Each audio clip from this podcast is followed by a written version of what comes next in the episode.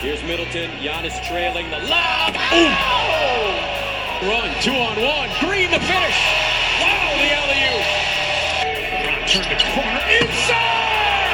He made Jusuf Nurkic a screensaver. Here comes Murray. Alley-oop to Gordon. Oh, what a play!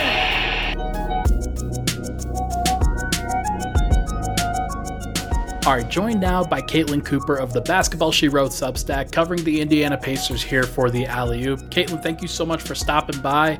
Really interesting time to check in with Indiana, just given the, the Tyrese Haliburton injury and how Indiana has really responded to what was a, a fun IST championship run, but had a lull and then a nice bounce back. Just what is what is like I was talking to you just before this. The season is so long and there are so many iterations of a team that you get to actually see.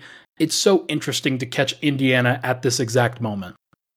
Yeah, it's almost the inverse of last December, honestly, because they made a lineup change in the middle a year ago where they moved Jalen Smith from being the starting four to being a backup big and moved Aaron Nesmith into the starting lineup. And then that got them off on a little bit of a run where they went eight and two over the next 10 games, and then Tyrese got hurt, and then that shifted their season.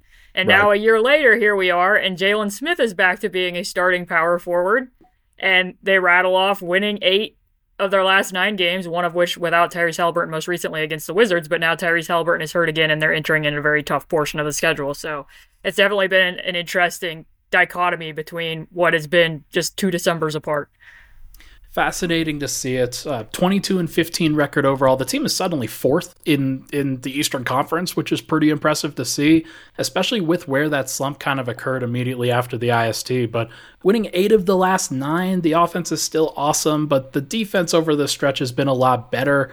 Uh, but I guess we should probably go to the Tyrese Haliburton injury. He's been so important and just impactful for Indiana and just really is the driving force behind the success.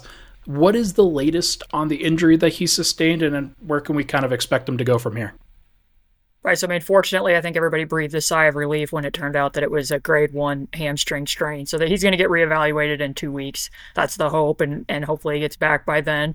Especially heading into the fact that the All Star game's in Indiana and he's leading the voting, and I'm sure that for the oh, fan yeah. base is something that people are really looking forward to. But um, aside from that, that's what that's what's going to be really important to watch as they head out on this West Coast trip because the Pacers, like I said, they went one and nine over the ten games when he was out when he got hurt last year. So far, right now, he goes down right around halftime against the Celtics the other night. They still get a really big win over the Celtics in the second half. Galvanized around TJ McConnell. Benedict Mathurin has a really great moment at the end of that game, which I mean, afterwards, the last two minute report kind of took it away by saying that Kristaps Porzingis didn't really foul him allegedly. So there's that aspect of it, but then get another win over the Wizards to send them off on this trip. So it looks a little bit different than it did a year ago. And, and Rick Carlisle even mentioned that after the win over the Wizards that they're going to have to play a little bit differently. Obviously, when you don't have Tyrese Haliburton, you could see that change pretty readily from the beginning of that game, where afterwards um, Bruce Brown was asked were you guys intentionally kind of trying to slow the pace because you and the Wizards both play, you know, so frenetically? And without Tyrese, were you not going to be able to keep pace? And he was like, oh no, that wasn't intentional. Like we just kind of had because it was a different another different lineup because people were out and he's like I think we just got off to a little bit of a slow start with some turnovers. But I would counter and say that Rick Carlisle was calling way more plays in that game last night than what he's been doing with Tyrese at the helm. So you could hear him calling out a lot of actions. You could hear some pace control where he was telling them to hold it in certain circumstances. So between that and then them also having to commit more on the defensive end when you don't have Tyrese there it already is going to put more pressure on your defense because I think most people know he gets hunted quite a bit. That was a talking point at the right. end of the first game against the Celtics here recently, where the Celtics, I think, more than any team, went at him very hard in off ball actions, on ball actions from the very tip of that game to try to wear him out. And people don't really understand that another aspect of defense is the fact that when you make shots and you don't turn the ball over, you actually get to go set your defense. So the defense actually got a little bit worse last year when he wasn't in the lineup. So they're going to have to commit to that with the defenders that they do have out there now that Aaron and Bruce are both in the starting lineup together and Aaron's a little bit more natural at the three. So that's an aspect of it as well that will, I think, will change a little bit from stylistically what people have been used to seeing of the Pacers without him out there. So who's been starting in his place? Has it been TJ McConnell? Because I know that Andrew Nembhard also is very impactful in that role. Like, the Pacers are very like uniquely positioned with those two guys where you've got a couple of stable a stable veteran in a, in a TJ McConnell but also a defensive minded guy in Andrew Nembhard, who can also do a lot of playmaking. Just how is that kind of broken down and how has that kind of shifted how they've played recently? Yeah, so I would say that the dividing line that people need to look at when they first made the overall starting lineup change in terms of Jalen Smith being back at the four and then playing a little bit bigger and also putting Aaron Nesmith at the three. They put Andrew Nembhard into the starting lineup at the time because Bruce Brown was out. So he had been a starter, and that he had a couple of really strong performances there against Orlando, starting as a combo guard and then running the bench offense. Now that Tyrese yeah. is out, last night against the Wizards, they did start Andrew Nembhard. I personally thought that was one of his tougher performances, but in his defense, he's dealt with a lot of injuries this year. The shot just isn't coming around for him. And the thing that stands out is the thing that I always like to point at is I just think that his processing and his overall feel for the game is so strong that the numbers for the Pacers when he makes a pass out of the pick and roll are still, you know, like around top 40, top 30, despite the fact that he has not made a pull up three all season. Mm. So, and he's one, he is, I think, by the numbers on cleaning the glass, the most impactful defender on the roster. I do think he is the most complete defender. So you get a little bit more of his ability to stay skinny off the screens, what he can do off ball, the fact that he can guard up more positions than what you can do with TJ McConnell. But I shared a stat today about TJ McConnell. I don't know how many people are going to know this, but he actually averages more drives per 100 possessions than everybody in the NBA. 34 drives per 100. So, like, just to give people a balance of that, like Shai Gilgeous-Alexander averages 30 drives per 100 possessions. So, like, if you just run like a basic sideline interaction for TJ just out of pistol, he will get two feet in the paint. It's just a matter of whether, you know, guys are going to cut and they're going to finish those cuts. So, he gets into the lane really well. I know that's something that the Pacers value a lot. Some a phrase that they like to say is paint to great. They really want to. They hmm. have they average a lot of drives as a team. I think sometimes people know how much shooting the Pacers have, and they think they're very oriented as a jump shooting team, and that's true. Like they do value having the spacing, but they value paint touch threes, and that's something that TJ really gives you. So what you said, I think, is really accurate. That they're very deep at the point guard position, and, and each of them offers a little bit something different it's got to be a, a, nice little respite. And I obviously nobody can replace Hallie. Like he's yeah. he's going to be uh, an all-star starter this year for a reason i hope. But like that is that is going to be a fascinating way for the indiana pacers. Like i think it's a little bit more of a like they're they're a little bit better positioned to survive his absence than they were last year. I think just having the defensive personnel having a couple of different options there and nembhard is just a better player. Like he, he was great last year but he, i do think that he's still like just one of those guys who knows and has understood and, and sort of grown in that that role in his second season. So good to see that. But also like Jalen Smith, another guy that you mentioned, moving into the starting lineup. He's like according to the advanced numbers, he's been the third most valuable pacer this year, third in EPM at plus 1.6. The shooting efficiency of him is just incredible. Uh, but he's also that defensive force and, and somebody who can provide a little bit more size at the position. Just what does he change schematically for this group? And then just where, where does that kind of leave the pacers with uh, some of the defensive questions that they had early but they're 10th in defensive efficiency in the last nine yeah, I mean, I think that the thing with Jalen Smith, I think it, the thought process was about three or four different things. For one, Obi Toppin was the only starter with a negative swing net rating, which obviously that isn't an individual stat, but it does speak to things that were going out on the court. When you're playing the Washington Wizards or you're playing the Milwaukee Bucks and Buddy Hield is guarding Giannis or Buddy Hield is guarding Kyle Kuzma, that's an indictment of Obi Toppin. If I'm watching a possession and Buddy is out on an island with Kyle Kuzma and Kyle Kuzma motions for a screen to bring Obi Toppin into that action so he can go at him instead, that that's telling you something. So I think they had been searching for so many answers at the four spot, particularly defensively, where they cycle through them and like, you know, they play Minnesota and it looks like they need, you know, the sign outside of an amusement park where it says you have to be this tall to enter and they're just really going at Aaron Nesmith then you have Obi Toppin, who can't really stick on the perimeter against a guy like Karl-Anthony Towns. So I think at that point in time, and Jarace Walker just isn't completely ready yet. He's still getting minutes at the G League. I think the Pacers like what they're seeing of him there, but he, he's not ready for regular NBA rotation minutes. So they pivot to Jalen Smith. And in part, what you get from Jalen, too, is that all three bigs for the Pacers are producing. So if you're allowing him to play at the four, then Isaiah Jackson still gets to be in the rotation. And that's sure. important, especially if Isaiah is going to be the big that sticks next year because they have him under longer team control. And then also it shifts Aaron Nesmith to the three for the reasons that I said. That lets him defend a little bit more naturally at a position that he has more positional size at.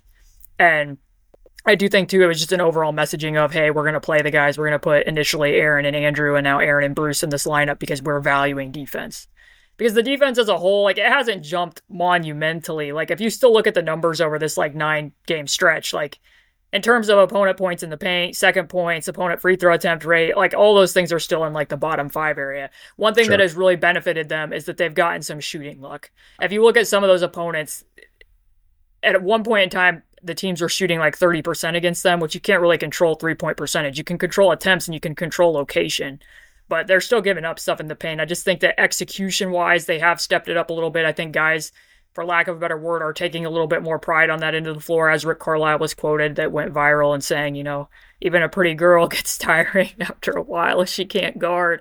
I think that that probably reflects a little bit of the change on that end of the floor. I mean, they gave up right before this 150 points to the Los Angeles Clippers, and there was literally a possession where TJ McConnell was at the point of attack against James Harden, and they were all, you know, pack line at both blocks and both elbows, and James dribbled right to the rim and scored and was doing snow angels on the side of the court. So there has to be a little bit of introspection there at a certain point in time. So I think that where that's where it comes down to. I mean, Jalen's three point percentage has dipped since he's become a four. Like he was shooting out of his mind and making like darn near everything, and now it's down to about twenty eight percent. And I think it is somewhat telling that when they get into fourth quarters, Miles and Jalen have only played two minutes in the fourth quarter which some of that mm. has to do with Jalen being out of the lineup and some of them being blowouts. But they typically still go back to Aaron at the four in those in those situations. So I'm of the opinion that right here, right now, for this season, I don't think they really do have a, a surefire answer as a starting four. I was just going to ask you about the progress defensively and whether that gives you enough confidence at this stage because there are certain boxes they have to check and there are certain things that like different situations that they're going to run into, different matchups that they're going to run into, especially in a playoff environment where they will need a more versatile four man than just a kind of a, a, center masquerading as a power forward in some situations because like it seems like Jalen Smith really benefits from operating that pick and pop, operating in the space in the pick and right. roll, and then being a, a rim protector in that regard. But doing that as a four man, it's a little bit different and you're a little bit cramped. And I can imagine there being some problems there. So, not enough progress defensively in your mind for, for a playoff run? I think, like I said, I think the execution is a little bit better, and I think some of the process has been better. So when you go yeah. from, you know, Giannis scoring a franchise record of 64 points or whatever the exact point total was against you, and Buddy is the primary assignment, and the low man is Tyrese Haliburton versus the next game, there it was like playoff caliber. Like this, the the schematics of what they were doing when they're putting three bodies at the free throw line. That is a playoff style defense that they were bringing against them in that two game set there. So that type of process is better. But then you can also watch them play Boston. And granted, Jayson Tatum was making hellacious shots against them. He's not a great pull up three shooter. And I think he made seven threes off the dribble in that game. Yeah. But they all the wings were hunting Tyrese Haliburton and Buddy Hield pretty mercilessly mercilessly to start that game. And the Pacers made adjustments throughout. So they're having Tyrese, you know, show and recover so that they're not giving up those switches. But the problem is, is like it's keeping Aaron on on the switch, and Aaron's really going to compete there. But Jayson can still shoot over the top of Aaron Nesmith, and that's that's where I always come back to and say that a lot of times it's like the Pacers are trying to cover a king size bed with a twin size sheet. They're either too big in spots or they're too small in other spots. So, you know, teams haven't even had to touch the Jalen Smith button that much, to be honest with you, Ryan. Because like even in that game, they were cross matched. Drew Jalen Smith was guarding Jrue Holiday, and they the, the Celtics didn't even really look at that because they didn't need to. Like sure. that wasn't even a button that they really needed to press. So I think if you look ahead to the playoffs, you could be like, oh yeah, teams are going to do like what most teams do against switches. They're going to call for a power forward screen, and then they're going to call for a center screen to make Jalen Smith the on-ball defender, and that's that's going to be a problem. So I think overall, like the fact that they are number four in the Eastern Conference, like I think I was one of the more optimistic people heading into this season. I thought they could get to 41 wins. I did not project them potentially hosting a playoff series. I think that they're ahead of schedule and they're playing really well. But in terms of like my certainty of what they're going to be able to do defensively, I'm still not there yet.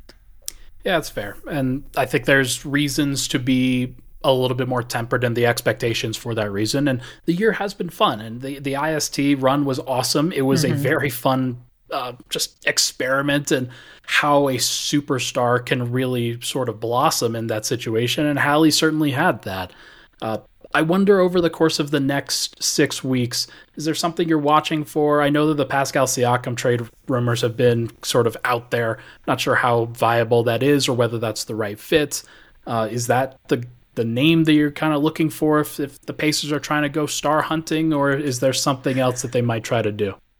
Yeah, I mean, OG Anunoby going to the Knicks was disappointing for the reasons that you're already seeing and how it's impacting the Knicks defense. Like, it's it's a very simplistic thing to say, but when you have somebody that size who can actually guard players who are that size, it's it's quite helpful to the New York Knicks defense, as it also would have been for the Pacers, and he would have fit their timeline, and I think would have slotted into their offense quite well. I think that you can see ways that Pascal would certainly help the Pacers, and I think that overall the temperament on Pascal and like the NBA community is much lower on him than what I think the caliber of player that he is. He's shooting the ball pretty well over these last several games. And even if you take that aside, just what he does for you in terms of drawing help, in terms of finding advantages along his path, in terms of what he can still do as a defender, especially alongside somebody like Miles Turner, who's never really had the opportunity to play with somebody who's going to be, at least in terms of by comparison to Jakob Poeltl and the fact that they weren't even playing with a center, what that would open up with. I just think that Pascal would have a lot of room to stretch his legs, at least by comparison to the pre Quickley RJ Barrett version of the Raptors. So I can see that, but the Pacers obviously have to be really careful because they can't